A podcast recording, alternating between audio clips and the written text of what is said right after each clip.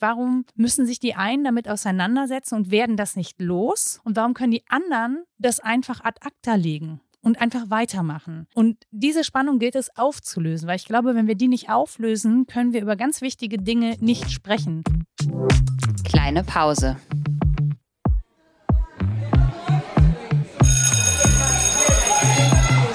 Begegnungen in der Teeküche.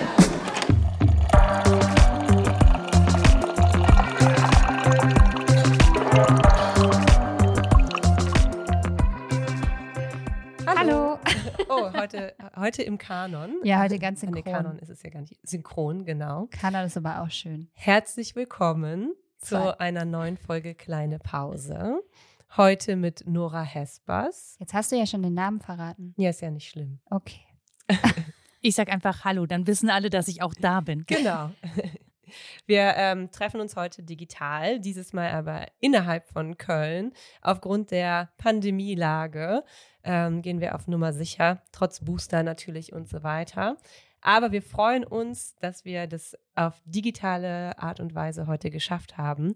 Denn auch diese Folge haben wir uns schon lang vorgenommen. Und es ist richtig, richtig schön, dass du heute da bist, Nora. Vielleicht kannst du dich einmal kurz vorstellen für die wenigen, die dich noch nicht kennen.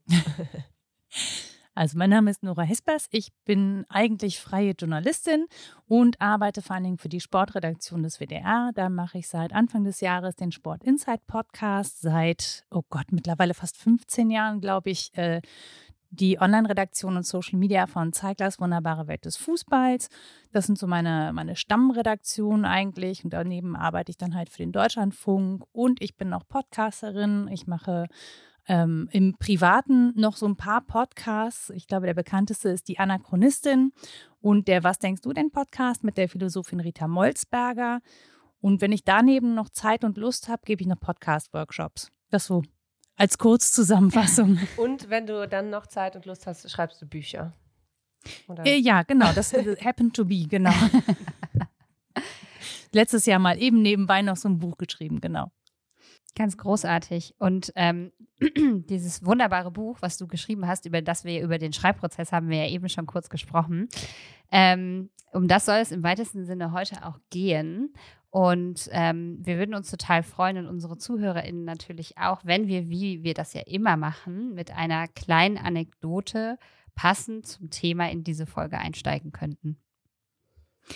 Ja, und ich habe tatsächlich sofort eine parat gehabt und hatte sogar das passende Bild noch auf dem Rechner, das in, in relativ kurzer Zeit gefunden habe. Ähm, und zwar ist das ein Bild, das in der Westdeutschen Zeitung vom 29. August 1989 erschienen ist. Und darauf zu sehen sind ein paar ältere Herren und viele Schülerinnen und Schüler, die mit ihnen in einem Raum stehen. Ich glaube, das war damals die Bibliothek des Stiftisch-Humanistischen Gymnasiums in Mönchengladbach. Warum hat das was mit Erinnerungskultur zu tun? Damals waren ehemalige Schüler eingeladen des Stiftisch-Humanistischen Gymnasiums und zwar waren das jüdische Schüler, die eingeladen worden sind, also zurück nach Mönchengladbach. Die waren in aller Regel emigriert in verschiedene Länder und darunter waren ein äh, alter Freund der Familie meines Vaters, Alfred Katzenstein. Der war 1933, 34, als er fliehen musste, gerade 17, 18 Jahre alt. Und der ist über Umwege, also der war irgendwie erst in Paris und ist dann über Umwege bei meinem Großvater gelandet im niederländischen Exil in der Nähe von Romont und hat da eine Zeit lang gewohnt. Das heißt, mein Papa, mein kleiner Papa, der damals dann so drei, vier Jahre alt war, kannte Alfred Katzenstein von klein auf, von Kindesbeinen an. Und die haben sich sehr lange nicht gesehen gehabt, weil Alfred Katzenstein irgendwann auch über Umwege über die USA in der DDR gelandet ist. Und von da aus kam er halt selten nach Westdeutschland. Und da waren sie eben offiziell eingeladen. Das war kurz vor dem Fall der Mauer. Das heißt, er hatte irgendwie die Möglichkeit auszureisen. Und es war ein total besonderer Tag. Das, äh, also daran erinnere ich mich. Ich weiß auch, dass die bei uns zu Hause waren. Ich weiß gar nicht, ob die da übernachtet haben. Möglicherweise nicht, weil wir nicht genug Platz hatten. Und äh, ich kann mir auch schlecht vorstellen, dass diese älteren Herrschaften, weil die waren damals halt schon wirklich alt, irgendwo bei uns auf der Couch gepennt haben. Aber ich kann mich schon, kann mich schon dran erinnern, dass die eine längere Zeit bei uns waren und dass wir auch so im Garten gesessen haben und dass das ähm, extrem besonders war. Also es war extrem besonders, dass die da waren, dass wir Besuch aus den USA hatten und aber auch, dass die eben jüdisch waren. Das so kann ich mich dran erinnern. Ich war halt zwölf. Ähm, und ich habe aber auch so das Gefühl in Erinnerung, dass ich damit alleine war. Also, dass dieses, diese Besonderheit des Moments, dass ich die nicht teilen konnte mit den anderen Schülerinnen in meiner Klasse, weil die diesen Erlebnis- und Erfahrungshorizont, den ich von zu Hause hatte, eben nicht haben, nämlich dass deren Großeltern Widerstandskämpferinnen und Widerstandskämpfer waren oder wahrscheinlich Urgroßeltern, weil bei uns gibt es ja so, eine, so, eine, so ein Zeitloch, so ein bisschen, weil mein Vater ja 1931 geboren ist und eigentlich in der Generation derer war, wo die anderen so Großeltern waren. So, also deswegen kann ich das nicht so genau ähm, einordnen, wie das jetzt für die anderen war, aber gefühlt ähm, haben die das anders wahrgenommen als ich.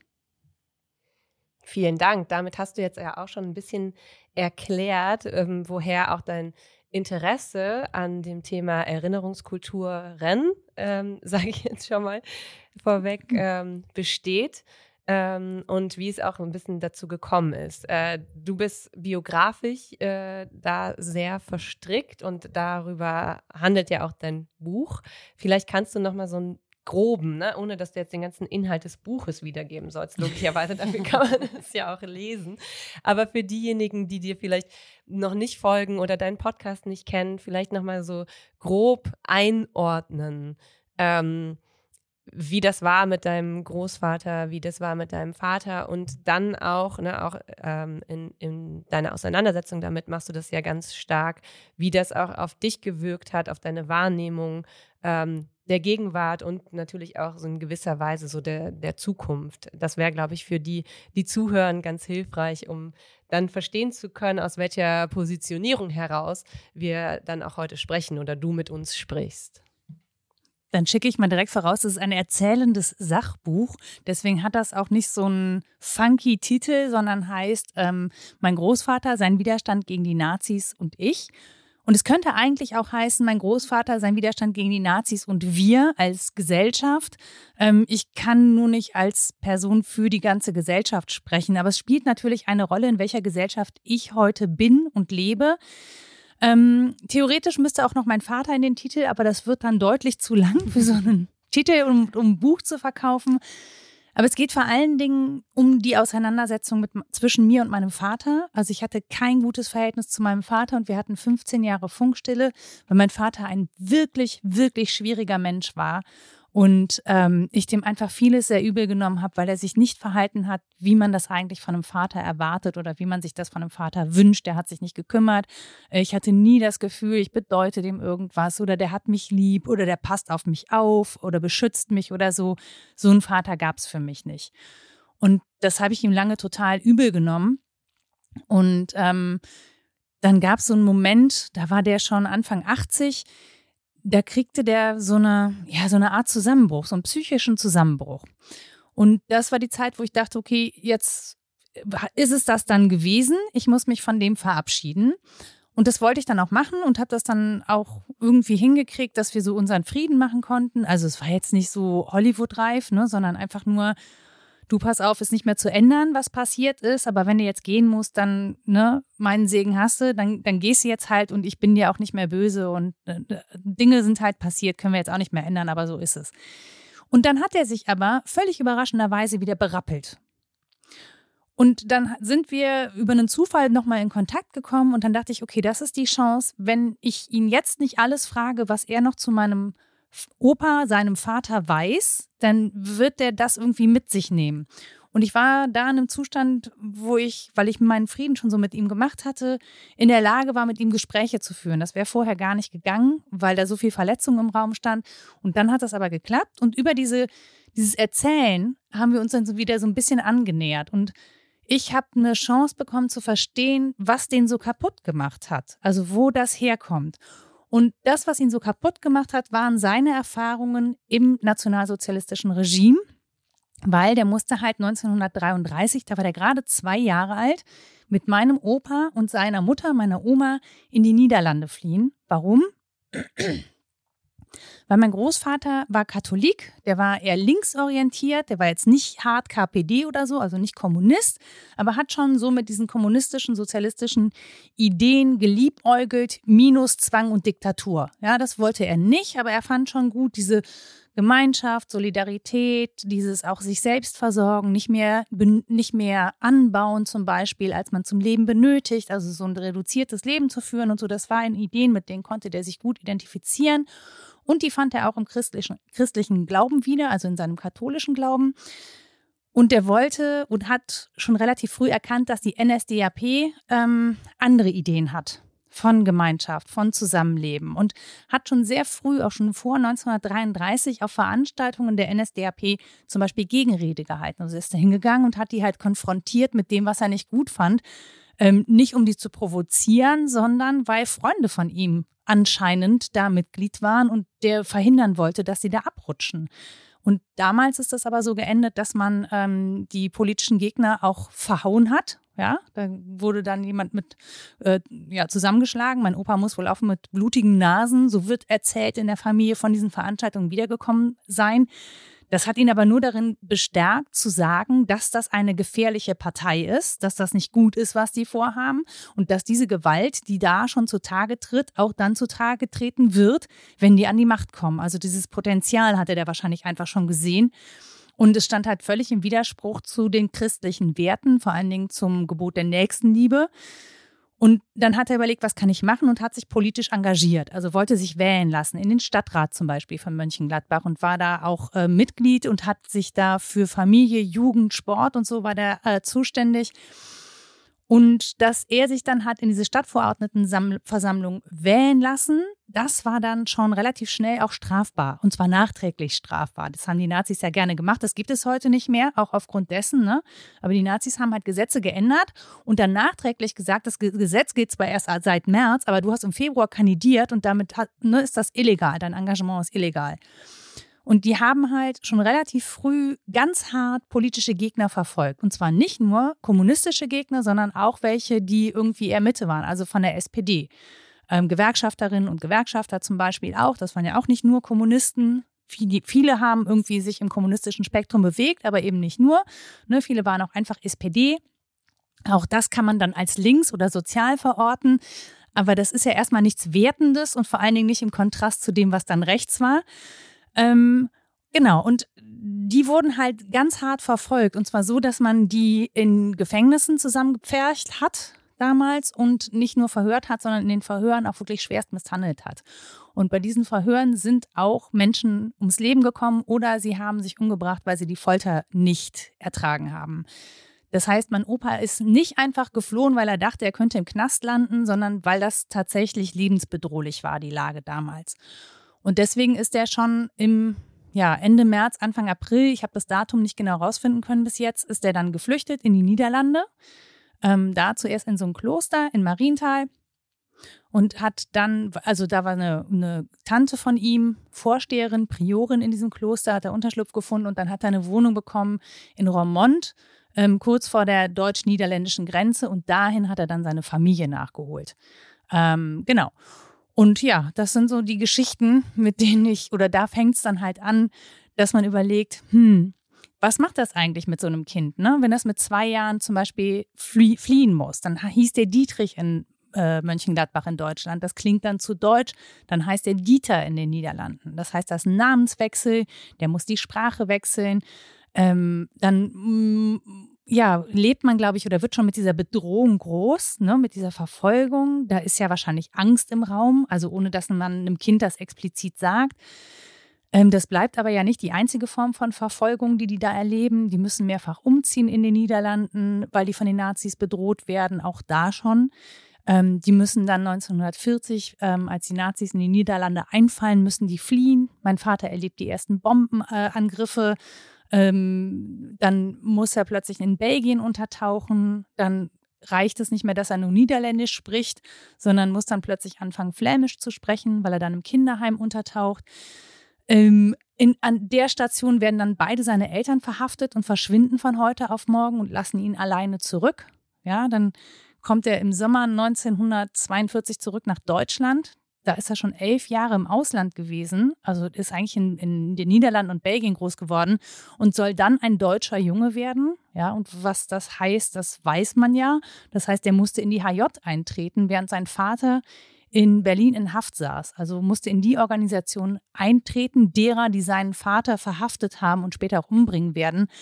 Ähm, aus der Nummer kommt man, glaube ich, nicht gesund raus. Zumal Mönchengladbach dann auch noch angegriffen wird 1944. Mein Vater wird verschüttet, muss nochmal fliehen.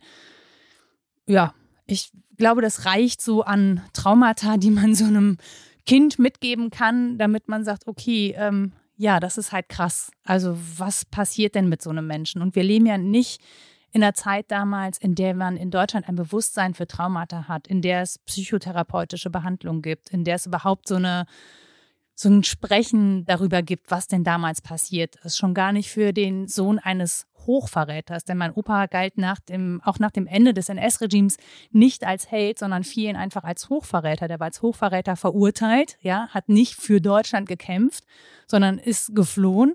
Und damit war für viele Leute klar, dass mein Vater auf gar keinen Fall der Sohn eines Helden ist, sondern eher das Gegenteil. Ähm, das ist, glaube ich, auch schwer zu ertragen. So. Genau, und das ist aber, ja, wenn man das so erzählt, dann, dann nickt man so und denkt so, ja, krasse Geschichte, krasse Geschichte. Aber ich konnte mir nicht vorstellen, was das wirklich heißt. Weil ich bin ja in den 80ern und 90ern groß geworden. Und ich habe das letztens auf Twitter geschrieben, okay, die Musik war hart, ja, in den 90ern. Aber naja, was haben wir davon mitbekommen? Ne? Also wenn wir hier in Westdeutschland groß geworden sind, dann sind wir eigentlich sehr frei groß geworden. Ne? Wir hatten ein politisches Spektrum, in dem wir uns verorten konnten. Wir sind mit Meinungsfreiheit groß geworden. Ähm, wir haben gegen den Irakkrieg demonstriert, äh, solche Sachen. Und ich glaube, da ist es einfach, gerade in so einem Alter, so einem jugendlichen Alter, ist es überhaupt nicht nachvollziehbar, dass der eigene Vater im ähnlichen Alter so ganz krasse andere Sachen erlebt hat du kannst dir nicht vorstellen, wie das ist, wenn dein Leben bedroht ist. Du kannst dir nicht vorstellen, wie das ist, wenn du irgendwo in einem Keller sitzt, weil Bomben auf dich drauf fallen. Ja? Du bist in einem Alter, in dem du dir Gedanken darüber machen musst, was du als nächstes machst, wie du beruflich klarkommst, ob du studieren willst, wie dein Leben aussieht. Also du bist so ganz zukunftsgewandt und nach vorne gewandt und das andere ist so weit, weit weg von dir. Und ich habe tatsächlich gebraucht, bis ich so Mitte 30 war, um zu merken, das ist nicht weit, weit weg von mir, sondern das ist eigentlich in mir drin. Das ist ganz, ganz nah an mir. Um dann rauszufinden, aber was hat das da gemacht? Also wie kommt das dahin? Was hat das da gemacht? Und ähm, was mache ich heute damit? Und das ist, glaube ich, der Hauptgrund, warum ich dann dieses Buch geschrieben habe, um das zu erklären und auch nachvollziehbar zu machen, weil es einfach so schwer nachzuvollziehen ist. Ergibt das Sinn? Absolut. Es ergibt sogar sehr viel Sinn, ja. finde ich. Willst du was sagen? ich habe ganz, ganz viel zu sagen.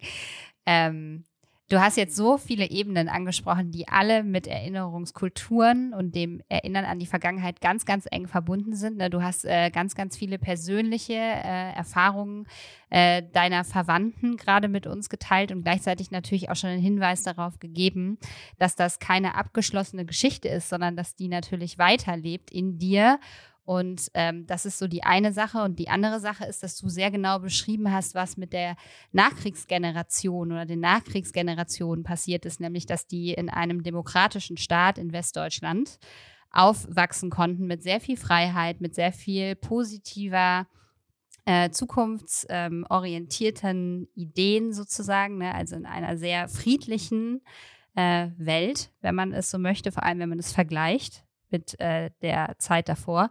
Und da entsteht natürlich ein riesengroßes Gap, was offensichtlich da ist, aber natürlich in keinster Weise aufgearbeitet worden ist und thematisiert worden ist. Das heißt, dass wenn wir uns heute über Erinnerungskultur und Erinnerungskulturen unterhalten, dann sprechen wir eigentlich über ähm, etwas, was ähm, mit einem riesengroßen Abstand zu dem, woran wir erinnern wollen, erst aufgekommen ist. Und auch ein sehr theoretisches Konstrukt ist letztlich. Ähm, Finde ich gar nicht, ehrlich gesagt, dass es ein theoretisches Konstrukt ist. Tatsächlich, ähm, das, es bleibt für diejenigen theoretisch, die sich nie mit der eigenen Familiengeschichte auseinandergesetzt haben oder auseinandersetzen mussten, weil das Interessante ist ja, ich habe mich damit auseinandergesetzt, weil es eine Notwendigkeit gab, weil es etwas mit mir gemacht hat und ich das wahrgenommen habe, dass da etwas ist. Und die Frage, die ich mir stelle, und sie ist mir noch präsenter, seit ich den Film Displaced gesehen habe oder die Doku von Sharon Ribakan, ähm, und das war mir gar nicht so klar, aber sie hat total recht, dass sich nämlich genau diejenigen auseinandersetzen müssen mit der Vergangenheit, die vor allen Dingen ähm, auf der Opferseite der NS-Diktatur gestanden haben. Also ich rede jetzt nicht von denen, die Opfer des Krieges geworden sind. Ne? Das ist nochmal eine andere Ebene. Das muss man mit einziehen. Äh, sondern ich rede von denen, die durch das nationalsozialistische System verfolgt worden sind. Und in deren Familien ist das immer sehr präsent. Oder es wird verschwiegen, aber selbst wenn es verschwiegen wird, ist das irgendwie dadurch, dass man die Geschichte kennt. Ne? Also wenn man weiß, irgendwer in der Familie war jüdisch, dann ist im Subtext direkt mit dabei, okay, da gibt es eine Geschichte. Ja, so. Aber diese Geschichten gibt es eben nicht für diejenigen, deren Eltern, Großeltern, Urgroßeltern auf der Täterseite standen. Die setzen sich damit nicht auseinander, die müssen sich damit nicht auseinandersetzen, sondern die können das schön ausblenden. Und das heißt nicht, dass es nicht bei denen auch was macht oder dass sie da nicht auch irgendwelche äh, Traumata mitbekommen haben in irgendeiner Form. Aber die Auseinandersetzung findet nicht statt. Und das, finde ich, ist so eine, so eine, ja, da entsteht eine Spannung. So. Und die Frage ist, was ist das für eine Art von Spannung, die da entsteht und warum müssen sich die einen damit auseinandersetzen und werden das nicht los? Und warum können die anderen das einfach ad acta legen und einfach weitermachen? Und diese Spannung gilt es aufzulösen, weil ich glaube, wenn wir die nicht auflösen, können wir über ganz wichtige Dinge nicht sprechen. Und was dann passiert, sehen wir eigentlich, wenn wir jetzt in die Gebiete gucken, die mal die DDR waren, ohne zu sagen, das ist jetzt Ostdeutschland. Ne? Und es geht auch gar nicht darum zu sagen, alle, die daherkommen, sondern es geht darum zu sagen, wir haben Kontinuitäten. Also ne, wir haben Menschen, die sind aus dem äh, diktatorischen NS-Regime in die DDR gegangen und haben da im Prinzip weitergemacht unter anderen Vorzeichen. Und das können wir tatsächlich sehr gut sehen im Sport. Ich habe jetzt zwei Folgen Sport Insight gemacht oder es gibt zwei Folgen Sport Insight zum Thema DDR-Sport. Und da haben zum Beispiel alte Kader des äh, nationalsozialistischen Regimes, die da im Sport Funktionäre waren, in der HJ waren, haben in der DDR im Leistungssport weitergemacht. Und zwar mit der gleichen Ideologie, aber eben unter anderen Vorzeichen. Und das ist sehr spannend, weil ich glaube, ähm, dass darin ein Schlüssel liegt, warum, ähm, ja, warum diese demokratiefeindlichen Grundstimmungen existieren. Ja, wo, woran das liegt, was, was da eigentlich passiert ist. Und dass die Aufarbeitung total wichtig ist und dass darüber sprechen total wichtig ist. Ähm, und dass man sich überlegen muss, wie können wir darüber sprechen? Also wie können wir darüber sprechen, ohne dass es sofort eine Abwehrhaltung gibt und ohne dass sofort jemand sagt, jetzt kommt ihr hier wieder mit dem Schuldkult. Ne, das ist ja dann das Totschlagargument, warum man nicht darüber sprechen darf. Aber eigentlich müssen wir das tun. Auch im Hinblick zum Beispiel auf Antisemitismus und Rassismus. Also auch unter Lehrerinnen und Lehrern, mit denen sprechen wir ja. Denn auch da muss man ja gucken, wer vermittelt eigentlich Geschichte an den Schulen und wissen denn die Menschen, die Geschichte vermitteln, eigentlich um ihre eigene Familiengeschichte oder setzen sie sich vor allen Dingen mit den Familiengeschichten anderer auseinander? Absolut. Ja. Also, Darf ich ganz kurz ja. eine Sache, dann darfst du sofort Gerne. sprechen. Ich möchte nur nochmal sagen, dass der Ausgangspunkt, als du ja völlig zu Recht jetzt äh, gesagt hast, nee, nee, ich sehe das komplett anders, ich halte das nicht für theoretisch oder abstrakt, ich habe gedacht tatsächlich an das, woran, glaube ich, ganz viele ZuhörerInnen auch aus ihrer eigenen Schulzeit direkt denken, ist nämlich, dass man vielleicht einen Erinnerungsort aufgesucht hat, dass man ein Mahnmal besucht hat, dass man ähm, vielleicht ein Theaterstück angeschaut hat, was äh, sich mit dieser Thematik beschäftigt, aber eben völlig unangebunden an die persönlichen ähm, Belange, Geschichten, Erfahrungen, innerfamiliäre ähm, Traumata, was auch immer es sein soll. Ähm, wenn, wenn das nämlich gar nicht angebunden ist und eben dieser abstrakte Ort bleibt. Selbst wenn ich ihn besuche, ist äh, ein Denkmal, was ich mir angucke oder ein Mahnmal, ist ja etwas Abstraktes. Das war so mein Ausgangspunkt. Und jetzt hast du ja schon quasi ein Plädoyer dafür gehalten, warum das nicht das ist, was man unter Erinnerungskultur oder wie man Erinnerungskultur leben sollte. Ja, ich, also ich glaube, daran kann ich auch gut anknüpfen, weil ich gerade auch sagen wollte oder vielleicht auch nochmal zur Einordnung in dieser Folge sagen wollte, wir können natürlich nicht alle Formen von Erinnerungskulturen jetzt irgendwie abdecken. Ne? Und das, was du gerade gesagt hast, da ist ja schon ganz klar geworden, dass man da auch so Unterscheidungen treffen muss zwischen individueller, ich nenne es jetzt mal Erinnerungsarbeit, auch wenn das nicht das richtige, vielleicht nicht der richtige Begriff dafür ist, aber ähm, so die Frage danach, naja, äh, wie muss oder wie kann eigentlich Erinnerung auf persönlicher Ebene stattfinden und wie kann man auch Leute dazu anhalten, ähm, das zu tun. Also da ist man ja wieder in so einem didaktischen, pädagogischen Bereich. Also was muss es eigentlich geben, um klar zu machen, dass das was ist, was wichtig ist. Also dass das ähm, was ist, was man, also was einige Personen, wie du gerade auch schon richtig gesagt hast, die vielleicht aus betroffenen Familien kommen, sich auch gar nicht aussuchen können und andere haben eben das Privileg zu sagen, ähm, ich, ich brauche, also warum sollte ich das machen? Und das ist natürlich jetzt nicht meine Meinung, ne? aber das ist, glaube ich, das, was du ja auch gerade schon beschrieben hast, was auch in dem Film Displaced, ich habe den ja auch gesehen, ähm, ganz deutlich geworden ist, ne? dass es da einfach eine große Diskrepanz gibt. Und ähm, weg von. Ich würde das sogar tatsächlich Erinnerungslücke nennen. Ja. Also ja, es ist, ist de facto Begriff. eine ja. Erinnerungslücke. Absolut. Und ähm, dann kommt natürlich noch dazu, was äh, auf gesellschaftlicher Ebene da vielleicht auch nicht funktioniert hat. Also das ist ja was, ähm, da könnten wir jetzt super viele Namen droppen. Da, da wird sich ja auch gerade diskursiv sehr intensiv mit auseinandergesetzt. Und auch da packen wir gerne nochmal ähm, all das, was wir jetzt vielleicht nicht abdecken können in unserem Gespräch, in die Show Notes. Aber das ist ja gerade auch deutlich geworden durch deine Aussage. Naja, also letztlich schwingt das ja damit, wenn wir immer noch äh, Antisemitismus, wenn wir immer noch Rassismus haben, wenn wir immer noch Diskriminierung haben, dann müssen wir natürlich auch sagen, ey, ganz ehrlich, was ist denn da in unserer Erinnerungskultur auch schiefgelaufen? Also was funktioniert vielleicht nicht? Also immer wieder dieses, wir müssen aus der Geschichte lernen. Das kann man ja noch so oft sagen, wenn man gleichzeitig sieht, naja, aber die größte Bedrohungslage ist momentan immer noch rechte Gewalt. Also irgendwas läuft da ja einfach oder ist da bisher schiefgelaufen? Und wenn wir dann nicht auch über Erinnerungskulturen sprechen, ihre verschiedenen Formen, ihre verschiedenen Zugänge, ob es jetzt multiperspektivisch ist, multidirektional, ähm, plurale Erinnerungskulturen ist ein, ist ein wichtiges Thema. Also wer erinnert eigentlich an was, an wen, aus welchem Grund und so weiter. Ähm, das, das ist natürlich was, wo es Gespräche drüber geben muss. Und die gibt es ja auch. Aber ne, da, wo man, wo man auch an deiner Geschichte ganz klar erkennen kann, naja, also irgendwie ähm, könnten wir da schon an einem anderen Punkt sein. Aber sind es irgendwie nicht. Ich würde auch gar nicht sagen, dass es schiefgelaufen ist, sondern es ist tatsächlich auch politisch gewollt, je nachdem. Ne? Also wenn man sich mal anguckt, und auch da müssen wir auf Kontinuitäten gucken, wenn man sich anguckt, wer in bestimmten Positionen saß nach Ende des NS-Regimes, dann haben die natürlich gesteuert, wer oder an wen erinnert wird, welche Akten zugänglich waren, wo man drauf geguckt hat, wo man nicht drauf geguckt hat. Es sind ja ähm, wenn man sich anguckt, wie viele Menschen ermordet worden sind, äh, wie viele Menschen Täter waren, sind ja nur wirklich sehr, sehr, sehr, sehr wenige zur Rechenschaft gezogen worden. Und viele, viele, viele andere konnten einfach danach weitermachen wie zuvor und ähm, haben da auch ihre Ideologien mitgenommen und ihre Prägung mitgenommen. Ne?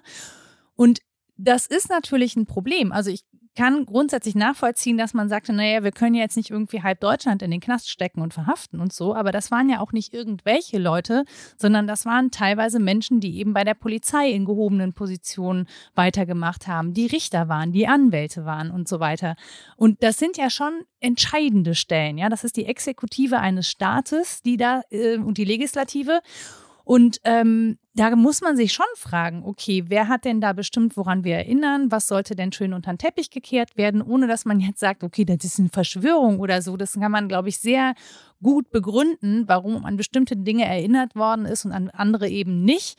Ähm, und das können wir auch ne, mit Rassismus begründen. Also warum kennen so wenige Leute das Wort Polramos, wenn es um die Erinnerung äh, der, der, des Genozids an Sintisse und Romnia geht? Ja, das, das wissen viele nicht. Viele haben dieses Wort noch nie gehört und ich kenne es tatsächlich auch nur über Giovanni Jovanovic ähm, und seine Arbeit ja, in sozialen Netzwerken. Ich habe dieses Wort, glaube ich, vor drei Jahren vielleicht das erste Mal gehört und es war auch bei mir nicht angekommen. Also nur weil ich mich damit jetzt beschäftige und intensiv beschäftige, ähm, landet es überhaupt bei mir. Aber ich glaube nicht, dass es irgendwie ähm, allgemein bekannt ist oder so allgemein darauf geguckt wird. Und ähm, wir erzählen halt bestimmte Geschichten, aber andere Geschichten nicht. Wir erzählen zum Beispiel, auch wenn es um Widerstand geht, ne, wir erzählen bestimmte Geschichten. Wir erzählen aber zum Beispiel nicht vom äh, kommunistischen Widerstand. Wir erzählen auch nicht vom jüdischen Widerstand. Ähm, und beides gab es und beides gab es vor allen Dingen nicht selten auch in Kombination. Ja, viele Jüdinnen und Juden waren Kommunisten. Das passte aber überhaupt nicht ins, antisemitisch, ins antisemitische Narrativ äh, vom geldgierigen Juden. Ähm, sorry für die Reproduktion an der Stelle, aber äh, ich glaub, muss das, glaube ich, einfach mal, damit man das überhaupt sieht, äh, in Kontrast setzen. So, und ähm, warum erzählen wir das bis heute nicht? Da muss man sich ja Fragen stellen. Ja, warum kennen wir diese Menschen nicht? Warum kennen wir die vielen jüdischen Intellektuellen nicht, die geflüchtet sind aus Deutschland? Ja, warum ist, ähm, wird an Anne Frank zum Beispiel in Amsterdam gedacht und nicht hier? Anne Frank ist eine, eine deutsche Jüdin gewesen. Absolut. Also das sind so Fragen, die ich mir dann stelle, wenn ich da so drauf gucke. Ja, ich würde auf den Punkt auch gleich, da gehen wir mit Sicherheit auch noch mal ein bisschen genauer ein, denn damit haben wir uns ja auch schon einmal zusammen in einem Insta Live ähm, auseinandergesetzt.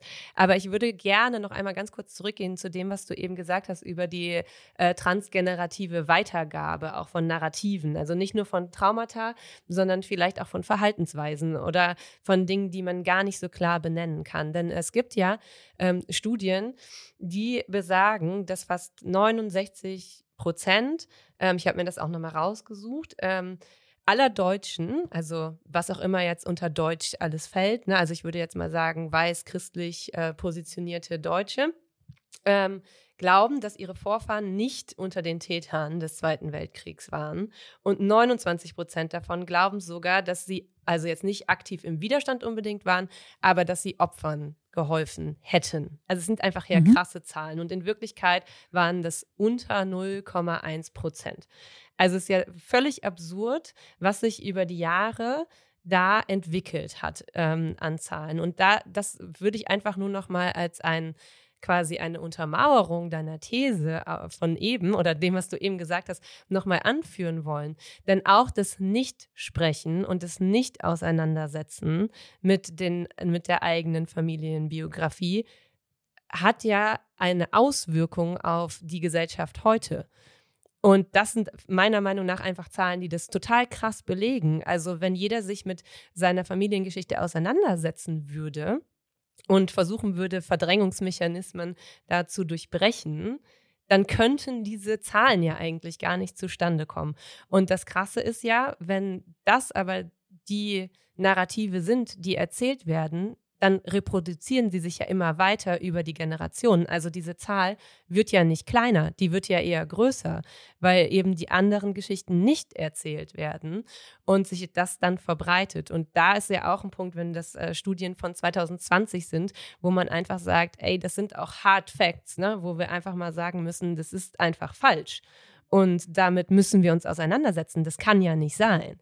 Ne, und dazu kommen dann natürlich auch noch so Zahlen wie, keine Ahnung, ich glaube, es sind 48 Prozent oder so, ähm, die sagen, ja, jetzt sei aber langsam mal gut, wir bräuchten einen Schlussstrich, ne? Ähm, mit der Auseinandersetzung oder auch. Ja, fände ich super. Ja. Ich hätte auch gerne einen Schlussstrich. Ich kann halt nicht. Genau. Das ist auch also, was. So ja, wer fordert einen Schlussstrich? Ne? Das ist ja total absurd, ne? dass, dass das einfach äh, von der, ich sag jetzt mal, Dominanzkultur, ne? auch das wieder so ein bisschen ne? schwierig, wen man in welche Gruppen dann einordnet, aber in, in äh, Bezug auf dieses Thema muss man es ja irgendwie so ein bisschen, ähm, dass man dann sagt, okay, wenn wir solche Zahlen haben, dann können wir doch nicht äh, einfach sagen, ja, okay, es läuft.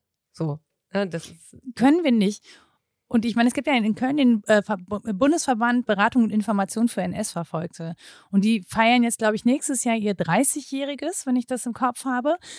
Und das muss man sich mal vorstellen. Warum gibt es diesen Verband eigentlich noch, ähm, wo das doch alles schon so lange her ist? Und die betreuen bis heute Nachfahrinnen und aber auch ähm, ZeitzeugInnen aus der Zeit des äh, NS-Regimes und unterstützen die bei zum Beispiel Entschädigungsansprüchen, unterstützen die aber auch in ihrem alltäglichen Leben, weil vor allen Dingen die ZeitzeugInnen, die zum Beispiel ähm, als ZwangsarbeiterInnen hier gelandet sind in Deutschland und dann irgendwie nie wieder zurückgekommen sind, ähm, die sind häufig verarmt, vereinsamt, isoliert, weil die haben natürlich nie einen sozialen Status erreicht, in dem sie irgendwie zu, oder viele davon nicht, indem sie irgendwie so zu Geld gekommen sind, dass sie da irgendwie was für fürs Alter zurückgelegt hätten oder so. Und die brauchen heute einfach Ansprache und Betreuung und die werden aber in ihrer Geschichte überhaupt nicht wahrgenommen. Und das ist auch bei vielen anderen alten Menschen so. Ne? Also da können wir dann doch nochmal zurückgreifen auf die, die, die heute alt sind, die aber noch Überlebende des Krieges waren, auch als Kinder dann in Deutschland. Ja, ich möchte die insofern ausnehmen, weil die Kinder wirklich ja nichts dafür können. Ja, das ist ja die Elterngeneration.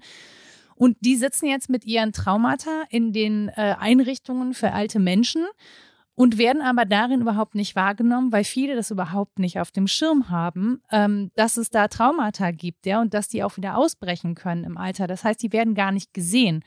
Und ich kann mir schon vorstellen, dass das schmerzhaft ist, ne? weil viele Menschen in ihrem Leid gerne gesehen wollen, also gesehen werden wollen. So, genau, gesehen werden wollen, ähm, weil es natürlich Leid verursacht hat, ja, auch über die bekannten Opfergruppen hinaus.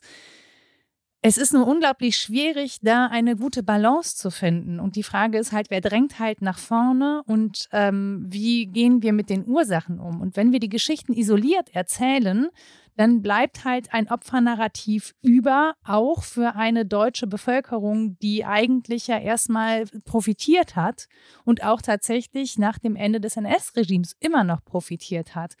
Denn ähm, die Kinder der Verfolgten, der zum Beispiel kommunistisch-politisch Verfolgten, die waren auch nach dem Ende des NS-Regimes keine Personen, die besondere Unterstützung erhalten haben. Ja, die wurden auch weiter diskriminiert, weil in den Behörden immer noch Altnazis saßen, die dann darüber entscheiden konnten, wer kriegt denn jetzt eigentlich Entschädigung und Wohnungen und was weiß ich. Und äh, wenn dann bekannt war, dass der Vater oder die Mutter auch äh, in der kommunistischen Organisation waren, dann haben die eben nicht, dann wurden die Sachen eben nicht gut bearbeitet oder so. Also meine Oma zum Beispiel hat bis Mitte der 60er gebraucht, ja, also fast 20 Jahre, bis sie eine Entschädigung bekommen hat dafür, dass der deutsche Staat ihren Mann, meinen Opa, unrechtmäßig hingerichtet hat. Ähm, dass die eine Rente kriegt oder so. Das hat man schön verschleppt. Natürlich ist es auch total teuer gewesen ne, für den Staat und man musste wieder aufbauen und Wirtschaftswohnungen und hast du nicht gesehen. Aber das wurde zu Lasten der Opfer des NS-Regimes gemacht. Und das, glaube ich, haben viele Menschen nicht so richtig auf dem Schirm. Hm. Das zeigt ja jetzt auch wieder äh, an ganz, ganz vielen verschiedenen Beispielen, wie stark die Vergangenheit da wirklich in die Gegenwart auch hineinwirkt. Äh, das ist wirklich krass, krass zu sehen, natürlich dann auch, wenn man das äh, in den Kontrast setzt mit den Studien, die Nicole jetzt gerade oder den Prozentzahlen, die Nicole gerade genannt hat, wenn es darum geht, so möglichst versöhnlich imaginiert irgendwie an die Vergangenheit zu denken und äh, irgendwie so ein Harmoniebedürfnis hat dem gegenüber, statt irgendwie Aufarbeitung zu leisten, vielleicht auch. Das ist natürlich auch immer mit einem Fragezeichen versehen. Und was ich dann aber gleichzeitig auch spannend finde und was, wozu es auch Untersuchungen und Befragungen gibt, ist, dass viele junge Menschen, SchülerInnen, ähm, ich kann das auch tatsächlich so teilweise, teilweise aus der eigenen Erfahrung, mh, hm, kann ich das, kann ich dem auch zustimmen. Junge Menschen werden sehr, sehr häufig mit äh, dem Thema NS-Regime konfrontiert, in der Schule, auch in verschiedenen Fächern. Und die Reaktion, die man dann manchmal erfährt, ist tatsächlich auch die, dass SchülerInnen sagen, ah, nicht schon wieder. Wir haben da jetzt in Deutsch eine Lektüre zugelesen, wir haben in Rallye super viel darüber geredet und jetzt auch in Geschichte nochmal, nee, wir, wir können das nicht. Und gleichzeitig dann aber scheinbar das Wissen, da geht es ja auch um Wissensvermittlung, ist natürlich nochmal ein ganz anderer Zugang auch zu diesem Thema, ähm, das Wissen, wenn man sie danach fragt, dann doch gar nicht so detailliert ist, wie man sich das vielleicht vorstellen würde, wenn man bedenkt, in wie vielen äh, Fällen sie damit schon konfrontiert worden sind in ihrer Schullaufbahn. Und das ist so ein ähm, komplexes Feld, was ich auch spannend und gleichzeitig natürlich auch unglaublich schwierig finde, weil das für meine Begriffe natürlich ganz doll zeigt, wie wenig es uns in Schule gelingt, einen Gegenwartsbezug aufzumachen, der eine gewisse Relevanz ähm, quasi für die SchülerInnen generiert, die ja letztlich die Motivation wäre, sich diesem Thema auch anzunähern als eine der Generationen, die tatsächlich ja einfach keinen direkten Bezug mehr herstellen können. Aber ich glaube, dass es tatsächlich auch daran liegt, dass es immer als etwas Abstraktes vermittelt wird, als etwas, das eben nichts mit der eigenen Person zu tun hat, ja, und das auch von Lehrerinnen und Lehrern. Also ich erinnere mich so an meine Schulzeit. Geschichte hat mich nicht erreicht, in gar keiner Form. Dabei hatte ich Geschichte zu Hause, ja, und wahrscheinlich auch viel zu viel. Also ich hab, bin ja mit, mit NS-Geschichten aufgewachsen. Ich kannte ja gar nichts anderes. Dass mir die dann zu den Ohren rausgehangen haben, zu dem Zeitpunkt, als das dann in der Schule dran kam, ähm, ist irgendwie klar. Und das, was man mir dann vermittelt hat, waren irgendwelche, ich weiß, dass das heute anders läuft, aber ich kann nur sagen, wie es bei mir gelaufen ist. Ähm, Zahlen, Daten, Fakten, dann irgendwelche politischen Entscheidungen von Männern in Anzügen, aber das hatte mit mir als Person mal überhaupt gar nichts zu tun. Ich sehe mich nicht in einem uniformierten Nazi ja, als Frau, so und dann als äh, Na Nachfahrin eines Widerstandskämpfers auf der einen Seite. Auf der anderen Seite muss man sagen, natürlich war mein anderer Opa, der ungefähr zur gleichen Zeit geboren ist wie mein Vater, auch in der HJ. Ja, der ist 32 geboren. Natürlich hat der komplett diese NS-Ideologie indoktriniert bekommen. Der ist in diesem ganzen Mist groß geworden und der hat das auch nie oder der ist es nie losgeworden. Ja, der hat damit ähm, seine Kinder erzogen und die haben dann uns erzogen. Ja, natürlich auch von der Seite ähm, ist in irgendeiner Form NS-Erfahrung auch bei mir gelandet. Das kann man gar nicht ausklammern, ehrlich gesagt. Das kann man auch gar nicht wegleugnen. Das ist natürlich nicht die Seite, zu der man gerne guckt. Und das ist auch die Seite, über die man deutlich schlechter sprechen kann weil nämlich die Akteure noch leben und selber nicht darüber sprechen wollen, weil sie es eben nicht reflektieren. Da ist nämlich diese Erinnerungslücke. Ich kann über die eine Seite kann ich sehr gut schreiben und sehr gut sprechen, über die andere Seite kann ich fast gar nichts sagen, ähm, weil wenn ich das veröffentlichen würde, würde ich Persönlichkeitsrechte von noch lebenden Menschen verletzen und das geht nicht. Also das kann ich nicht veröffentlichen. Und Trotzdem wäre es mir persönlich total wichtig, ähm, auch da drauf zu gucken ne? und auch mir diese Seite anzugucken. Es ist ungleich schwieriger, als die äh, von meinem Widerstandsopa anzugucken. Ähm, und das wird mir zum Teil auch vorgeworfen, dass ich mich natürlich nur mit dieser einen Geschichte identifiziere und nicht mit der anderen. Es liegt aber wirklich nicht daran, dass ich da nicht hingucken will, sondern dass es wirklich schwieriger ist, ähm, sich die anzugucken. Ähm, aber was ich dann mit eigentlich sagen will, ist, solange wir das als etwas vermitteln, das damals passiert ist und das mit uns nichts zu tun hat, solange werden wir die Aufmerksamkeit von Schülerinnen und Schülern nicht bekommen. Plus, dass das ja Menschen vermitteln in meinem Alter, in unserem Alter würde ich behaupten, ne, die eben auch in den 90ern zur Schule gegangen sind und was hat man in den 90ern über NS gelernt? Das ist was ganz anderes als das, ähm, was man heute lernt. Oder es ist auch was ganz anderes. Die Geschichtswissenschaft hat ja seit den 90ern nochmal auch in Sachen Erinnerungskultur ganz viele Schritte getan, ganz viele Diskussionen geführt. Die sind aber nie in der breiten Masse angekommen. Ja? Das heißt, wir sind eigentlich auf einem sehr veralteten Stand, was das angeht, was auch die Geschichtsvermittlung angeht. Auch da müssen irgendwie Lücken geschlossen werden. Und es hilft natürlich dann mit Zeitzeuginnen und Zeitzeugen zu sprechen und wenn es die nicht mehr gibt, eben mit den NachfahrInnen. Ähm, und dann äh, ja, müssen die irgendwie eingebunden werden in die Erinnerungsarbeit, was aber gleichzeitig problematisch ist, weil dann natürlich wieder die, die eh schon mit den Traumata zu kämpfen haben, die Opfer des Ganzen sind, die müssen dann diese Arbeit leisten, die eigentlich andere Menschen machen müssten, so wie wir das bei Rassismus eben auch haben und anderen Diskriminierungsformen.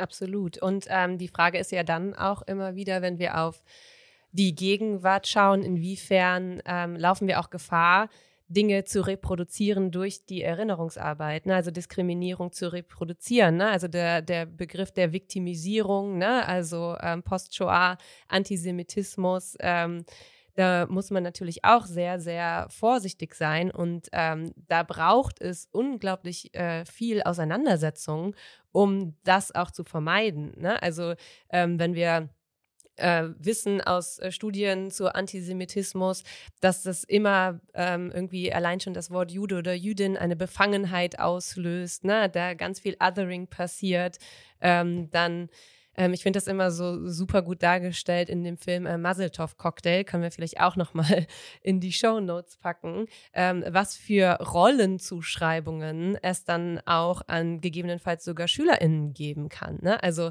wer muss dann eigentlich was erzählen oder wie wird auf eine Person geguckt? Das können ja die kleinsten Mikroaggressionen sein. Und das sind natürlich auch wieder Spannungsfelder, wo man sich aus pädagogischer Sicht einfach sehr sensibel auch Gedanken machen muss. Inwiefern funktioniert das denn überhaupt? Und inwiefern ist dann auch jedes Fach irgendwie so dafür geeignet? Also es gibt beispielsweise ähm, ich weiß jetzt gerade nicht, wie der Autor heißt, das würde ich auch nochmal ergänzen später.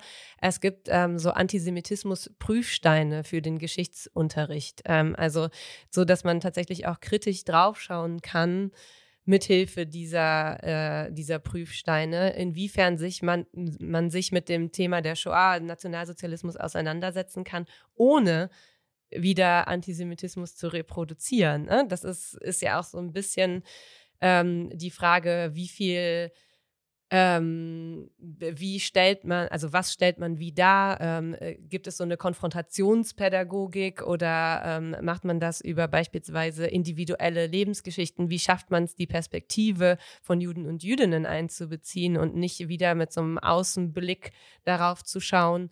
und so weiter und so fort. Also es sind einfach unglaublich viele Fragen, die sich da stellen. Und dazu kommt dann natürlich noch die Tatsache, dass wir in einer postmigrantischen Gesellschaft leben die ähm, geprägt ist von unterschiedlichsten Identitäten und auch da natürlich erstmal ein auch ein, ein Wissen über den Raum, in dem man sich da gerade überhaupt befindet, äh, da sein muss. Also wen erreiche ich eigentlich wie? Das habe ich ja eben auch schon mal gesagt in Bezug auf unterschiedliche Zugänge schaffen, ähm, auch die Singularität der Shoah nicht vernachlässigen, aber gleichzeitig darüber sprechen, dass es natürlich auch andere Dinge gibt in Bezug auf Erinnerungskulturen, die es zu erinnern gilt, ne? ohne dass es da dann so ein ähm, wie so ein Wettbewerb drum geht, so so äh, oder eine, eine absolute Zerfaserung. Und ich glaube, dass es letztlich nur funktionieren kann, ohne dass ich da jetzt irgendwie die, die Zauberlösung für hätte, wenn, wenn wir das mit Antidiskriminierungsarbeit verbinden. Also ne, genau das, was du eben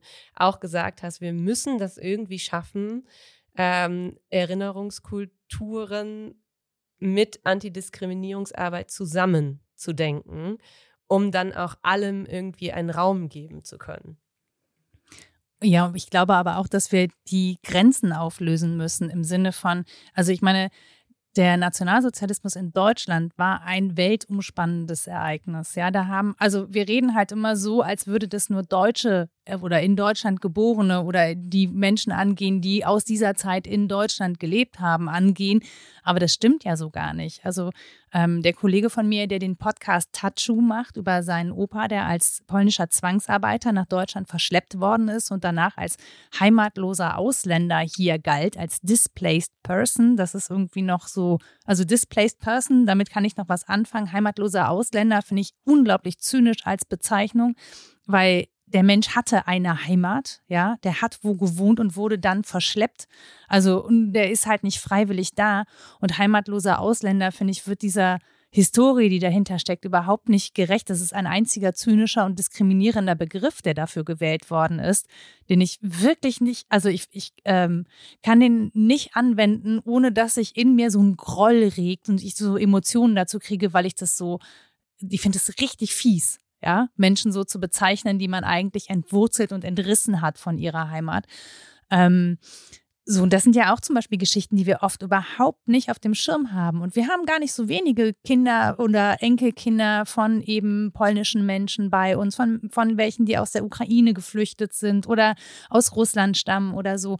Und ähm, viele wissen das zum Beispiel gar nicht. Die haben auch da keine, keine Referenzen, weil auch darüber wenig gesprochen worden ist, weil das zum Beispiel Menschen waren, die diese Vergangenheit hinter sich lassen wollten, die nicht darüber gesprochen haben, die aber vor allen Dingen auch nicht darüber gesprochen haben in einem Umfeld, in dem sie immer noch unter Tätern lebten, ja, und Täterinnen.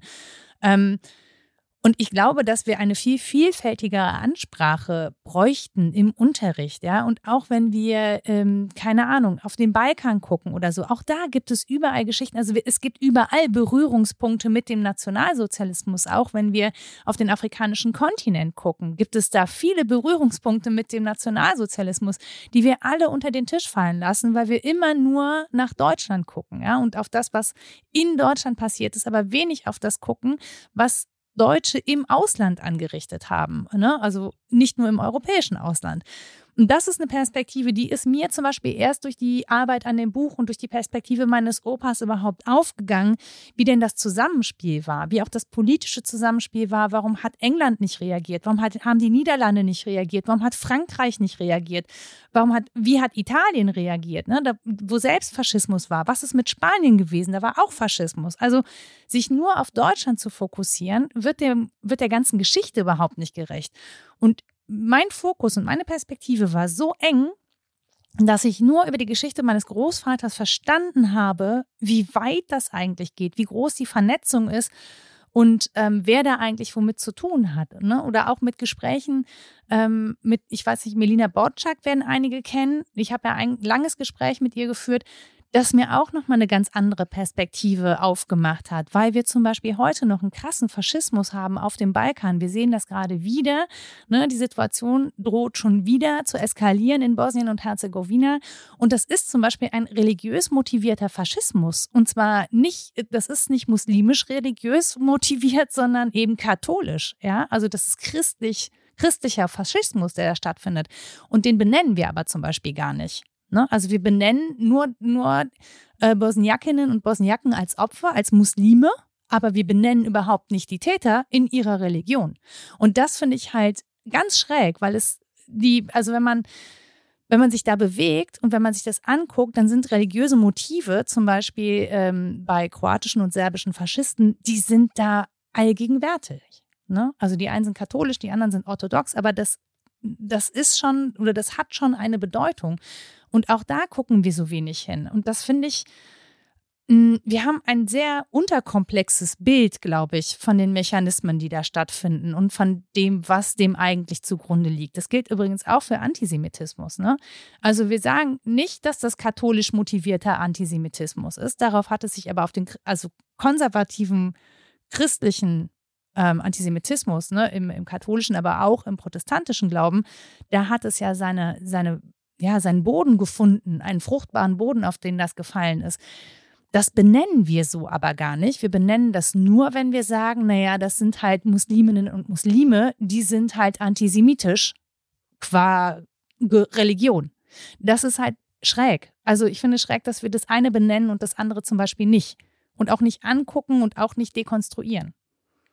Ohne dass ich jetzt sagen will, ja, Menschen, die religiös sind, sind grundsätzlich antisemitisch ich weiß, dass Menschen das falsch verstehen können, deswegen würde ich das nochmal betonen. Ne? Darum geht es gar nicht. Aber sich damit zu beschäftigen, wo das herkommt, das finde ich schon wichtig, weil natürlich auch in den Schriften meines Großvaters zum Beispiel, ich finde da strukturellen Antisemitismus.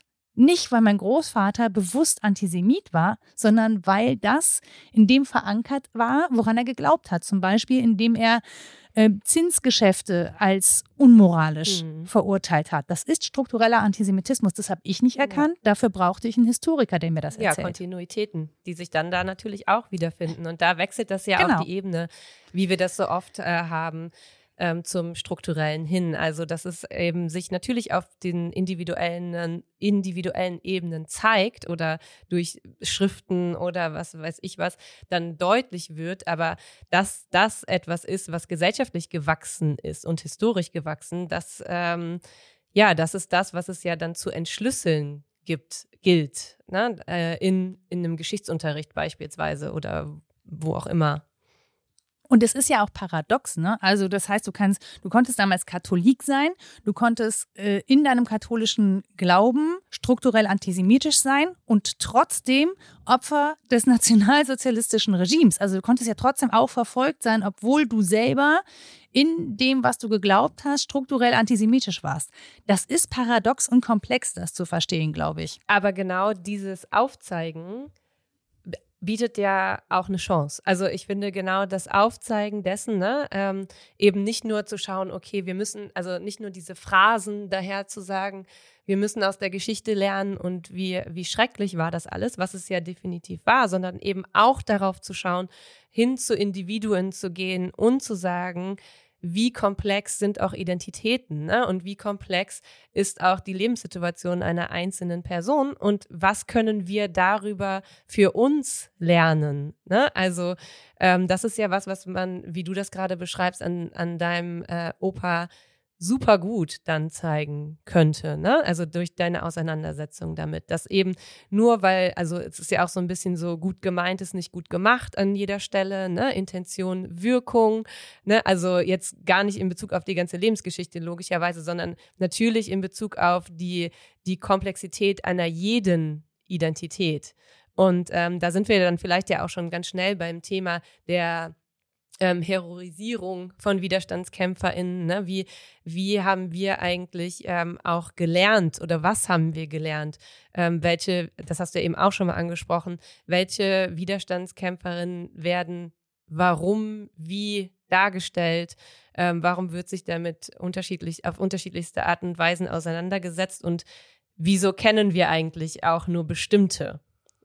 Hm. Ich möchte noch eine äh, Sache ergänzen zu äh, dem, worüber ihr gerade gesprochen habt, wenn es um die Dekonstruktion und letztlich ja auch um die Anerkennung von Komplexität ähm, geht, wenn man diese verschiedenen Dimensionen anguckt, die zum Beispiel ja fast schon intersektional, auch wenn äh, der Begriff quasi einer ist, den wir ja heute benutzen und der, glaube ich, innerhalb dieser Betrachtung gar nicht so in allererster Linie in den Blick kommen würde. Aber letztlich ist es das ja, ähm, wenn man über diese Fähigkeit verfügen würde, in der Vergangenheit diese Dinge zu dekonstruieren, dann würde das, glaube ich, auch nochmal helfen, heute, wenn wir über strukturelle Diskriminierungsformen sprechen, zu erkennen, dass ja wir genauso in einer komplexen Gesellschaft leben, die genauso funktioniert, die genau die gleichen Strategien und Mechanismen anwendet. Und dann wäre es vielleicht auch leichter, ähm, sich diesen Themen und auch wieder der eigenen Haltung und der eigenen Überzeugungen heute zu widmen. Ne? Also das finde ich ist auch eine Fähigkeit, die da vor allem im Geschichtsunterricht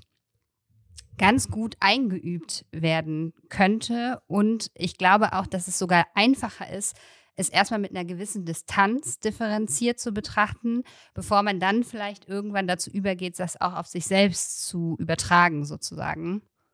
Das wollte ich noch ergänzen. Ja, und ich glaube, was man ähm, auch lernen muss an der Stelle, ist, dass man nicht mit dem Begriff der Schuld operiert bei Nachfahrinnen und Nachfahren. Es geht nicht um Schuld, es geht um Verantwortung. Das ist etwas ganz anderes. Und es ist nicht eine, eine Verantwortung, die man übernehmen muss, weil man verpflichtet ist aus der Vergangenheit oder aus der eigenen Familiengeschichte, sondern es ist eine Verantwortung, die man übernehmen muss in Kenntnis der Geschichte als solcher. Also gar nicht so auf einer persönlichen Ebene, sondern in Kenntnis der Geschichte als solcher und in Kenntnis ähm, dessen, was möglich ist, wenn wir zum Beispiel ähm, die demokratischen Pfade und Wege verlassen. In Kenntnis dessen müssen wir die Verantwortung übernehmen, sozusagen dafür zu sorgen, ähm, dass wir weiter in einer Demokratie friedlich streiten können. Ja? Das heißt nämlich auch nicht, dass wir hier alle easy peasy miteinander Händchen halten durch die Gegend tanzen. Das ist auch das, finde ich, wo irgendwie dieses äh, ähm, ja, Liebe falsch verstanden wird. Das heißt schon, dass wir Grenzen setzen. Ja, das heißt, also jeder Mensch setzt ständig Grenzen. Wir lassen auch nicht kleine Kinder über stark befahrene Straßen laufen, aber weil wir sie lieben, schreien wir dann, sorry, aber mach das nicht oder packen dann halt auch mal zu und zerren das Kind von der Straße. Ja, das machen, das, das hat ja was damit zu tun, mit Verantwortungsgefühl ähm, und auch mit Liebe, so, mit einer anderen Form von Liebe. Und ich finde das keinesfalls naiv oder blauäugig zu sagen, ähm, lasst uns streiten, lasst uns Grenzen aushandeln, aber lasst uns immer im Blick haben, dass es dabei um Grundprinzipien geht, um humanistische Grundprinzipien wie Menschenwürde, wie mit, also Menschlichkeit als solcher, ja, wie äh, ja, also Grundsätze des menschlichen Miteinanders, die dürfen wir nicht über Bord werfen. Und das passiert mir persönlich zu häufig im demokratischen Diskurs. Ähm, das passiert mir aber auch zu häufig im politischen Handeln. Mhm. So. Und ich glaube, dass man aber auch dieses Aushandeln, dieses demokratische Aushandeln gut üben kann an solchen Sachen und an solchen Positionen. Und auch das Aushalten von Komplexität. Natürlich war das nicht schön, als mir der Geschichtswissenschaftler gesagt hat, du pass auf, da ist dein Opa strukturell antisemitisch. Hm. Und im Gespräch selber, und das hört man auch, ich habe eine Podcast-Folge darüber, und man hört, wie ich direkt in den Verteidigungsmodus gehe und versuche, meinen Opa zu verteidigen, weil ich natürlich nicht will, dass der Antisemit ist. Aber das, das liegt an der gelernten Struktur, dass Antisemit gleich Nazi ist. Und das ist natürlich unsinnig. Ne? Also, ähm, na klar geht das ne, Hand in Hand, aber du kannst auch Antisemit sein ohne dass du rechts bist. Einfach weil du in diesen Strukturen groß geworden bist. Genauso wie du rassistisch sein kannst, ohne dass du überzeugter Rassist oder Rassistin wärst. Ja, kannst du aber trotzdem mit rassistischen Vorurteilen hantieren. Und wir tun das alle. Also ich tue das auch und habe das lang genug getan und bin auch nicht immer sicher, ob ich es nicht zwischendurch immer noch tue. Ich versuche nur aufmerksam zu sein und dahin zu gucken ähm, und mir das dann bewusst zu machen. Aber und ja, das geht mit Unsicherheit einher, aber die nehme ich gerne in Kauf dafür, dass ich dann vielleicht andere Leute einmal mehr nicht verletze äh, und wir irgendwie besser miteinander zurechtkommen und miteinander klarkommen. Ähm, und ich finde, das ist so eine, das klingt immer wie eine persönliche Entscheidung, aber ich hätte das gerne früher gelernt und früher geübt und von mir aus auch gerne schon in der Schule. Absolut. Und ich würde da an der Stelle auch nochmal ergänzen, dass da ja dann auch reinzählt, dass ähm, die Kritik an ähm, einer bestimmten Form der Erinnerung oder ähm, das Fordern nach unterschiedlichen Erinnerungskulturen oder das Fordern danach, dass man auch anderen Dingen ähm, erinnern soll, ja nicht damit einhergeht, dass man ähm, dem Erinnern auf eine andere Art und Weise direkt abspricht, dass es nicht auch wichtig sein kann. Also ich ähm, nehme da auch in Debatten eben oft so eine Sorge wahr, dass wenn wir was verändern, ähm, dann nehmen wir nachher dem seine Bedeutung. Und das ist, finde ich, was, ähm, wo man auch ganz klar sagen muss, ja, das ist doch auch völlig unterkomplex zu glauben, wir könnten das nicht aushalten. Das ist ähm, unterschiedlichste Formen auch der Erinnerung geben kann und geben muss. Also ähm, ich muss das vielleicht auch aushalten, wenn es nicht meine Form der Erinnerungskultur ist, dass ich auf einer sehr symbolpolitischen Veranstaltung bin, wo Grenze niedergelegt werden und ich mit meiner pädagogischen Brille vielleicht denke, ja gut, was, also was sollen sie jetzt hier mitnehmen, außer dass da PolitikerInnen stehen und ähm, sagen, ja, das muss ein nie wieder geben. So. Ne, dann denke ich vielleicht ja, aus nie so einer, wieder von was. Genau, also dann denke ich natürlich aus so einer, so einer didaktischen Perspektive, ja, super, jetzt haben die da sich fotografieren lassen und im besten Fall noch dreimal. Aber gleichzeitig kann das ja auch, also dieses ritualisierte Erinnern, ähm, das kann ja auch seine Funktion erfüllen. Also ich sage ja nicht, das dürfen wir nie wieder machen. Und da wäre ich auch überhaupt das irgendwie zu sagen. Ne? Aber ähm, jetzt in, in der diskursiven Auseinandersetzung. Natürlich soll sich ähm, ein Ministerpräsident und was weiß ich, wer da hinstellen und sagen, ich funktioniere hier gerade als Symbolfigur und das ist auch wichtig, dass das stattfindet. Und gleichzeitig muss es aber diese ganz unterschiedlichen Formen von Erinnerung geben, damit es eben nicht unterkomplex bleibt. Und ich habe da oft das Gefühl, dass das dann so gegeneinander abgewogen wird. Also dass dann so gesagt wird, ja, aber das haben wir schon immer so gemacht und deshalb können wir es jetzt nicht anders machen. Und man denkt sich so, aber an einem Ort kann man doch tausend verschiedene Sachen machen. Also warum denn nicht? So. Und da habe ich oft das Gefühl, dass, dass wir da vielleicht auch gerade in Deutschland so sehr ähm, darauf so, so ja, da, also da stagnieren wir oft so. Da ist das so, aber wir sind doch die ErinnerungsweltmeisterInnen. Ne? Das ist doch der, also warum, warum sollten wir daran jetzt was ändern? Und da, da habe ich oft das Gefühl, dass, also das ist mir einfach so zu wenig häufig. Ne? Auch in der Reaktion in der Schule, da kommt dann oft sowas wie, aber das kann man jetzt nicht, das ist doch super wichtig. Ja, aber andere Sachen eben auch. Ja, das schon ist, das Ding ist aber, dass wir es auch gerne an Orte auslagern.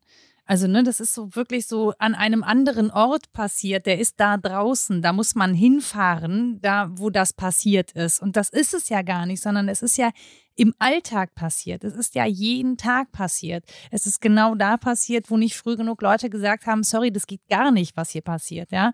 Ähm, und das finde ich das Schwierige. Also ich finde total wichtig, dass es diese Erinnerungsorte gibt. Aber das sind Endstationen, äh, äh wenn wir ehrlich sind. Ja, das sind sozusagen das ist das Äußerste. Das ist das Äußerste, was passiert ist. Und wir sehen aber nicht, was vorher passiert ist. Und da müssen wir schon ansetzen. Und das merken wir gerade jetzt, dass auch da eine Lücke existiert. In diesem gerade Ansetzen, dass nämlich ähm, Menschen, die sich in der Gesellschaft diskriminiert und ausgeschlossen fühlen, dass die behaupten, es wäre genau so, wäre das damals auch schon passiert. Ja, das wär, es wären jetzt sozusagen die gleichen Mechanismen am Start, die Menschen ausgrenzen, die sich zum Beispiel nicht impfen lassen wollen oder die ähm, Verschwörungsideologien verbreiten. Ich rede ausschließlich von denen, nicht von denen, die sich nicht impfen lassen können. Ja, die brauchen Schutz, die müssen wir alle schützen, aber die, die jetzt keinen Bock drauf haben, aus welchen Gründen auch immer. Ähm, so und ich finde das schwierig, weil diese, diese Lücke, die da entsteht, die lässt eben diesen Interpretationsspielraum. Dabei gibt es da eigentlich keinen Interpretationsspielraum, ja, weil sich impfen lassen oder nicht ist eben eine Entscheidung und die Form von Diskriminierung, die aber aufgrund unabänderlicher äußerer oder innerlichen Merkmale passiert, ist eine andere Form der Diskriminierung. Das kann man in keiner Weise ins Verhältnis setzen. So. Ähm, ne? Also impfen oder nicht ist eine Entscheidung, jüdisch sein oder nicht ist keine Entscheidung. Ja, mit einer dunklen Hautfarbe auf die Welt zu kommen, ist auch keine Entscheidung. Äh, muslimisch auf die Welt zu kommen oder christlich ist keine Entscheidung. Ja, wir werden erstmal so geboren. So. Und das ist einfach, ich finde das unglaublich schwer gerade auszuhalten, dass diese Lücke und diese Unsicherheit in der Erinnerung so ausgenutzt wird, weil viele Leute da nicht widersprechen können, weil sie denken, naja, irgendwie haben die vielleicht schon recht, ne? Diese Diskriminierung, das ist schon nicht gut, ja. So, da, da werden Leute ausgegrenzt. Das ist nicht gut. Das haben wir schon mal gemacht. Das war nicht gut. Und dann keine, keine Worte finden, zu sagen, naja, aber wo ist denn die, der Unterschied? Ja, warum ist das ein Unterschied? Warum ist das denn nicht vergleichbar? Mal ganz davon abgesehen, dass es eben in einer anderen äh, staatlichen Struktur passiert ist, nämlich in einer Diktatur und nicht in einer Demokratie auf Grundlage von Gesetzen ähm, und so. Und das hat nicht genauso angefangen.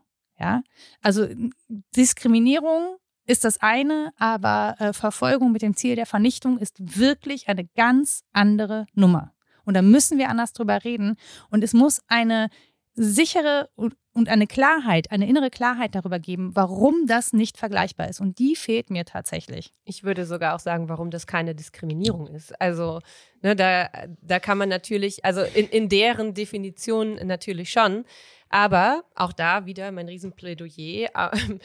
Ich bin ja einfach für dieses Schulfach, ne, dass man sich damit auseinandersetzt und das auch, also diese Mechanismen versteht und da auch Präzision reinbekommt. Jetzt ist natürlich eine utopische Vorstellung, dass ähm, jeder das dann irgendwie kann, ne? Oder dass jeder sich da gerne mit beschäftigt. Auch nicht jeder kann Mathe, ne? Also gibt es vielleicht auch irgendwann SchülerInnen, die nicht gerne Antidiskriminierung als Fach haben. Ne? Das ist natürlich eine große Schwierigkeit, wie man das äh, vielleicht benotet man, man es das nicht Fach auch einfach so. Ethik nennen und dann und hätte man es mit drin. Ja, genau. Ne? Aber letztlich, das ist ja ein ganz wichtiger Punkt. Da fehlt einem eben, also da merkt man ja auch, dass es auch Wissenslücken gibt. Neben dieser ganzen Abstrusität dieser Sachen ist es ja auch einfach falsch zu sagen, das sei Diskriminierung. Also das stimmt ja einfach nicht. Und in ihrem Kosmos. Dem Wortstamm nach würde das schon stimmen.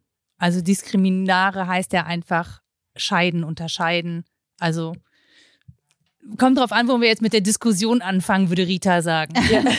ich wollte gerade sagen, es ist ja, du hast das ja gerade schon aufgemacht. Die Frage ist ja, wer äh, scheidet sich von wem? Ne? Also von daher ja, glaube ich, genau. ist das auch so ein bisschen. Äh, führt das jetzt dahin, was wir gar nicht mehr erklären können. Ihr habt ja jetzt beide schon über neue Schulfächer gesprochen, was ich ja immer ganz großartig finde. Ähm, du weißt ja, dass unsere Gästin so gegen Ende der Folge auch immer die ähm, Aufgabe Anführungs in Anführungszeichen haben oder auch die Möglichkeit, eine Hausaufgabe zu stellen für alle Zuhörenden da draußen. Die vor allen Dingen LehrerInnen. Vor allem LehrerInnen. Im pädagogischen Bereich. Genau, tätigen Menschen. Und wir versuchen die ja auch, also wir sind heillos hinten an mit äh, diesen ganzen Hausaufgaben, die uns gestellt worden sind. Und wir versuchen die ja immer aufzubereiten und dann auch selber zu machen. Genau. Deshalb ähm, werden wir sehr gespannt.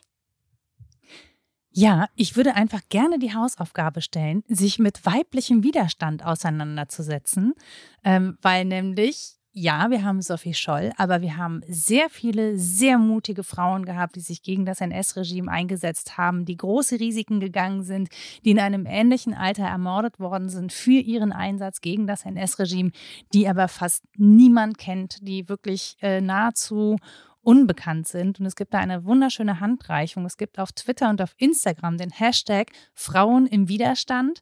Da haben Bianca Walter, die den Podcast Frauen von damals macht, Jasmin Lörchner, die den Podcast Her Story Pod macht und Laura Baumgarten, die den Podcast Frau Abgeordnete macht, nämlich mit den ersten Parlamentarierinnen in Deutschland.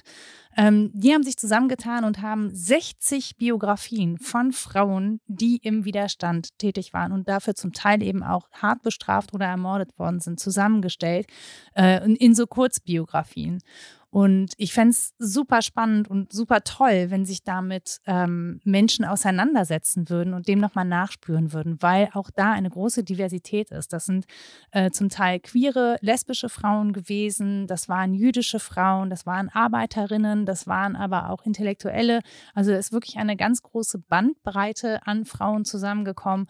Und ich würde mich riesig freuen, wenn das mehr Sichtbarkeit bekommt, weil das auch ein wichtiger Teil der Geschichte ist, der einfach fast nicht stattfindet ähm, und verschwindet hinter dieser einen großen Figur von Sophie Scholl. Ich will das überhaupt nicht, also ich will den Einsatz von Sophie Scholl überhaupt nicht gering schätzen. Das ist eine ähm, ausgenommene und, und ähm, große Lebensgeschichte und auch eine Lebensleistung für einen so jungen Menschen. Aber mm, in meiner oder in meiner Wahrnehmung setzt es zu spät an.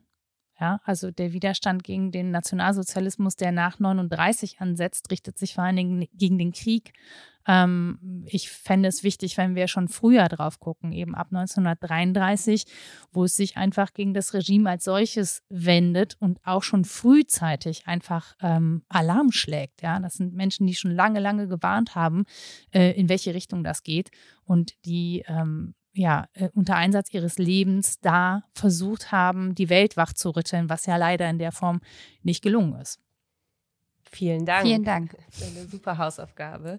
Ähm, es ist ein riesen, riesen Thema und ich würde gerne am Ende nochmal betonen, wie wichtig es ist, sich da tatsächlich auch so umfangreich mit auseinanderzusetzen. Also ich glaube, auch wir können das jetzt hier in einer so einer Folge nicht abdecken. Wir werden nochmal so ein paar Empfehlungen reinpacken. Das hatte ich ja eben schon mal gesagt. Ähm, und man kann wirklich aus den Diskursen, die darüber zur Zeit auch stattfinden, auf verschiedensten Ebenen sehr viel lernen. Und dazu auch beispielsweise in äh, deiner oder eurer ähm, sehr genauen Auseinandersetzung mit dem Insta-Projekt. Ähm, ich bin Sophie Scholl. Dazu haben wir auch schon mal gesprochen. Deshalb sollte das jetzt natürlich auch nicht im Mittelpunkt stehen.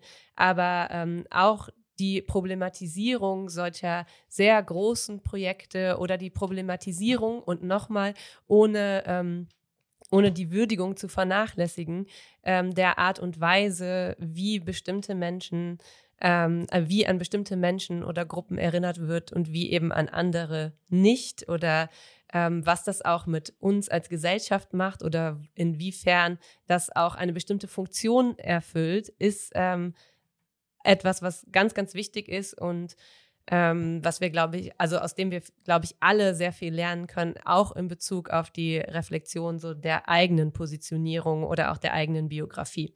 Also deshalb an der Stelle auch nochmal Danke an dich und all die anderen, die da so viel ähm, unbezahlte Aufklärungsarbeit permanent leisten über ähm, Social Media. Und ich kann nur die große Empfehlung aussprechen, sich vielleicht auch dadurch mal einen Zugang mhm. zu diesen Themen ähm, zu geben, mhm. sich selbst.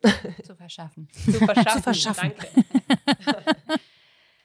das Ringen um Worte bei diesem Thema. Aber es ist tatsächlich so, man äh, oder ich muss auch sehr viel überlegen, wie ich bestimmte Dinge formuliere oder nicht weil das so komplex ist und weil ich es ja trotz allem nachvollziehbar halten möchte. Also es ist gar nicht so leicht, finde ich, darüber zu sprechen. Auch wir sprechen ja in einem bestimmten Kreis darüber. Ne? Also es kommen jetzt auch wieder viele andere Menschen nicht zu Wort, die ebenfalls einen Platz verdient haben. Wobei ich ähm, vielen Dank an euch dafür, dass ihr diesen Raum immer wieder schafft und auch so divers schafft, wie ihr das macht.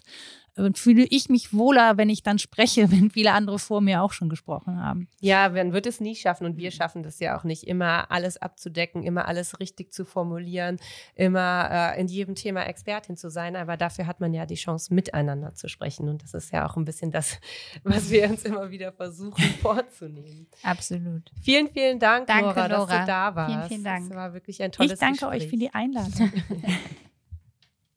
Und bis ganz bald. Bis bald. Tschüss. Tschüss.